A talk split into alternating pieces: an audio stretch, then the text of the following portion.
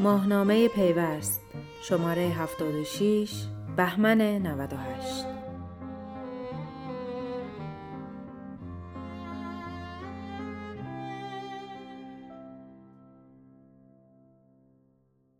سلام شما به نسخه صوتی معرفی ماهنامه پیوست شماره 76 بهمن 98 گوش می‌دید. تیتر اصلی ماهنامه پیوست در این شماره به موضوع فیشینگ اختصاص داره. احتمالا شما حداقل یک بار این اصطلاح رو شنیدید. یا با مطرح شدن موضوع رمز دوم پویا به این صرافت افتادید که چرا داره این اتفاق میفته؟ چرا اصلا موضوع رمز دوم پویا مطرح شده و مردم این همه دردسر می‌کشن برای اینکه بتونن یک پرداخت اینترنتی انجام بدن؟ تیتر ماهیگیری از آبهای گلالود با رو تیتر کالبوت کافی جنگی که به رمز دوم پویا رسید برای این شماره انتخاب شده.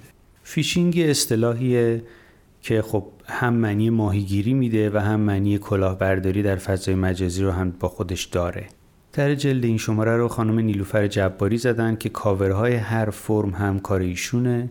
صفحاتی که به تیتر یک اختصاص دارن در فرم خدمت تجارت هستند. پس اگه اجازه بدید از اون فرم شروع کنیم معرفی مجله رو. بعد برمیگردیم.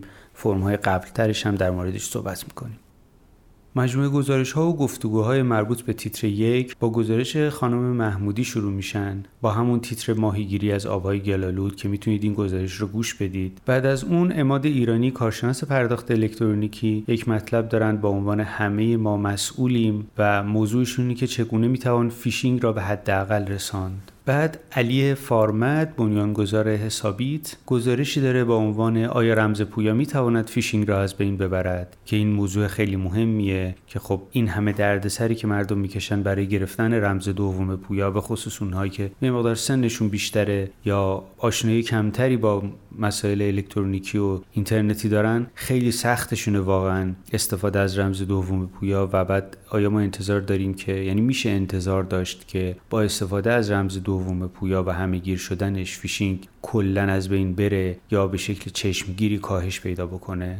این هم موضوع مهمیه که علی فارمت بهش پرداخته. در ادامه این پرونده یک میزگرد هست با حضور شاهین نوروزی مدیرعامل شرکت پندار کوشک ایمن رستم شاهگشتاسبی رئیس اداره کل زیرساخت و نرم افزار حسین دوری کارشناس حقوقی نظامهای پرداخت و مدرس دانشگاه و حسام الدین ایپکچی مدیر حقوقی شاپرک. موضوع این میزگرد درباره مسئول پرداخت خسارت ناشی از فیشینگه. وقتی یک کلاهبرداری انجام میشه و حساب یک فردی خالی میشه حالا باید کی این خسارت رو جبران بکنه؟ با توجه به اینکه ما بیمه حساب ها رو نداریم و بانک ها هم زیر بار پرداخت خسارت نمیرند آیا همه ایرادها و همه اشکال ها به گردن مردمی که کارت بانکی دارن؟ به نظر می‌رسه شرکت کنندگان در این میزگرد بیشتر نظرشون این بوده که مردم ما در ایران در استفاده از ابزارهای الکترونیکی و اینترنت و پرداخت اینترنتی یه مقدار بیمبالاتن و ما به صورت کلی زیاد به هم اطمینان می‌کنیم میریم توی مغازه رمزمون رو بلند داد می‌زنیم و کارهای از این دست انجام میدیم و باعث میشه که خب اطلاعاتمون لو بره و در نهایت هم فیشینگ اتفاق بیفته. متن کامل این میزگرد رو هم می‌تونید تو فایل صوتیش گوش بدید. با این میزگرد پرونده تیتر یک تموم میشه. بیرون این پرونده یک گفتگو هست با مدیر ارشد محصول کافه بازار آقای علی وحدانی که در مورد امنیت اپلیکیشن هایی که روی کافه بازار هست صحبت کرده. ایشون گفتند که مسئولیت امنیت این اپلیکیشن ها رو کافه بازار میپذیره. این گفتگو رو هم می‌تونید گوش بدید. در ابتدای این فرم فرید آیت مدیرعامل بازار خدمات سنجاق یک گزارشی دارند با عنوان این بازار از آن بازارها نیست که نگاهی داره به بازار خدمات در ایران.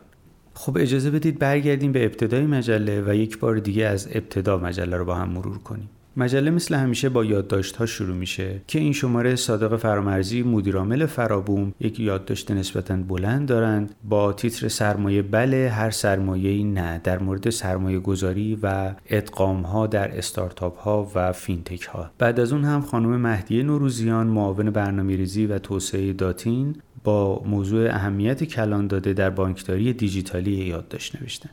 در فرم گزارش ما اولین گزارش مربوط به مجلس آیتی میشه که نقدهای مرکز پژوهش‌های مجلس بر بودجه سال 99 رو منتشر کرده. مرکز پژوهش‌های مجلس مثل هر سال که بودجه به مجلس ارائه میشه اون رو بررسی می‌کنه و نظراتش رو عنوان می‌کنه. البته این نظرات کارشناسیه و لزوما اجرایی نمیشن. این گزارش رو که بهناز توحیدی تهیه کرده می‌تونید گوش بدید.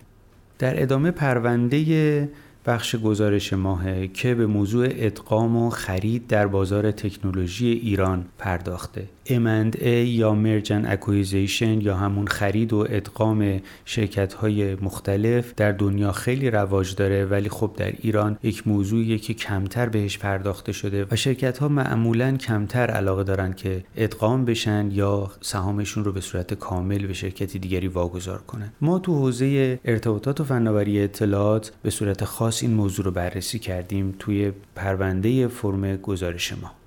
پرونده با گزارش سونیتا سراپور با تیتر هزینه سرگردانی شروع میشه که به بحث ادغام و خرید در استارتاپ های این حوزه می‌پردازه. بعد از اون یک گفتگو داریم با مؤسس هلدینگ کسب و کار نوین ایرانیان که درباره ادغام های چلیوری و نتبرگ صحبت کرده. علیرضا صادقیان معتقده با اقداماتی که این هلدینگ انجام داده کار برای دیگران در زمینه ادغام آسان شده. کنار همین گفتگو یک یادداشت داریم از آقای حسین تهرانی مدیرعامل موبین نت با تیتر یک سازی فرهنگ سازمانی در ادغام ها که به موضوع فرهنگی و مشکلات ادغام از این نظر می‌پردازه. بعد از اون یک گزارش داریم با تیتر فامیل های سببی که به موضوع مرور تجربه های خیلی خیلی کم ادغام و خرید در حوزه تلکام ایران می‌پردازه. این گزارش رو می‌تونید گوش بدید. و در ادامه گفتگو داریم با آقای محمد علی یوسفی زاده مدیرعامل آسیاتک که خب یک دوره بحث ادغامشون در های وب مطرح شده بود. البته به نتیجه نرسید. آقای یوسفی زاده عنوان کردند که خروج از صنعت در برنامه های این شرکت نیست. فایل صوتی این مصاحبه را هم می‌تونید گوش بدید. بعد از اون نیما نامداری معاون توسعه و نوآوری شرکت تجارت الکترونیک ارتباط فردا موضوع ادغام ها و اینکه چه دلایلی می‌تونن داشته باشن رو بررسی کردن و شش تا مورد رو به صورت مشخص عنوان کردن و هر کدوم رو یک مثال هایی در بازار ایران براش پیدا کردن و برای ما تشریح کردن. و در نهایت پرونده با گفتگوی علی ابراهیم نژاد رئیس هیئت مدیره شرکت سرمایه گذاری توسعه ملی تموم میشه که ایشون به صورت کلی این بحث ادغام ها رو بررسی کردن و معتقدن در قیاب نهادهای تخصصی فرایند ادغام هزینه بر میشه. یکی از مشکلات ما در ایران اینه که ما اینوستمنت بانک ها رو نداریم در ایران و خب شرکت ها برای ادغام یا خرید باید به صورت مستقیم با هم وارد گفتگو بشن و لزوما پیچیدگی های این موضوع رو خیلی نمی‌تونن درک کنن یا از پسش بر بیان. برای همین کار خیلی سخت میشه. فایل صوتی این گفتگو رو هم می‌تونید بشنوید. بعد از اون پرونده که تموم میشه یه گفتگو داریم با عضو هیئت مدیره شرکت ملی پست آقای محمد رضا قادری که در مورد این طرح پست پلاس و پهپاد پستی بیشتر توضیح دادن. آقای قادری معتقدن که با رونمایی از این پهپاد مطالبه استفاده از اون رو ایجاد کردند و حالا نوبت سایر دستگاه هاست که برن و در این زمینه قانونگذاری و مقررات گذاری بکنن. فایل صوتی مصاحبه هم می‌تونید گوش بدید. فرم بعدی باشگاه مدیرانه که با یک روز یک مدیر شروع میشه. این شماره پای صحبت های ولی الله فاطمی نشستیم مؤسس گروه توسن و یکی از قدیمی های بانکداری الکترونیکی در ایران. کسانی که در این حوزه فعال بشن حتما آقای فاطمی رو می‌شناسن. قنات دانش در دل کویر به مرور زندگی آقای فاطمی می‌پردازه. در ادامه یه استارتاپ جوون و جالب معرفی شده آی قصه که کارش تولید قصه صوتی برای بچه هاست نمی‌دونم باش آشنا هستید. با شخصیت های این استارتاپ که بهتر بگیم شخصیت های این قصه ها که این شماره اومدن لابلای صفحات پیوست هم جا خوش کردن. دایناماینا کرگدنی به نام کرگردن و سینا و مینا و بقیه این شماره اومدن اینجا و صفحات ما رو یه رنگ دیگه ای دادن. تیتر پوری و کارخانه قصه سازی برای این گزارش انتخاب شده. پیشنهاد می‌کنم بخونیدش. و فرم با شرکت گردی تموم میشه که این شماره به سراغ علی بابا رفته که در زمینه خدمات آنلاین گردشگری فعالیت داره. بعد از باشگاه مدیران خدمت تجارت که خب مفصل در موردش صحبت کردیم و بعد از اون حقوق فناوریه که گزارش اصلیش به مسئله چالش حقوقی گوگل در فرانسه و رأیی که شورای رقابت فرانسه در این مورد صادر کرد می‌پردازه. گوگل چگونه در پاریس نقره داغ شد؟ به قلم مصطفی مسجدی آرانی. و یه مطلب دیگه هم در این فرم داریم. نوشته مهدی جعفری منش کارشناس رسمی دادگستری حوزه فناوری اطلاعات و ارتباطات در مورد کلا ها یا همون رمزهای عبور چه حالا کارت های اینترنتی باشه چه سایت های مختلف باشه و اینکه اگر ما این رمزها رو حفظ بکنیم و به کسی نگیم بسیاری از پرونده های قضایی تو این حوزه کم میشه.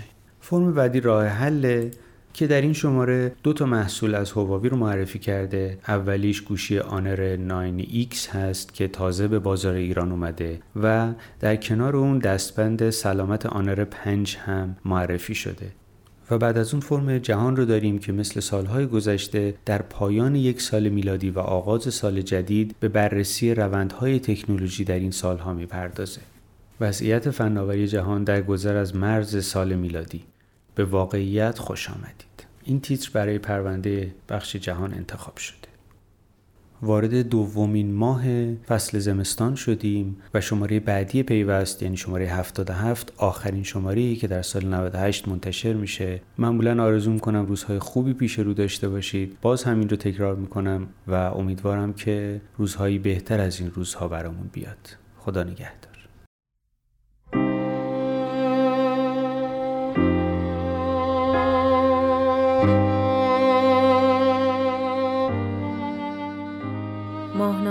پیوست. شماره 76 بهمن 98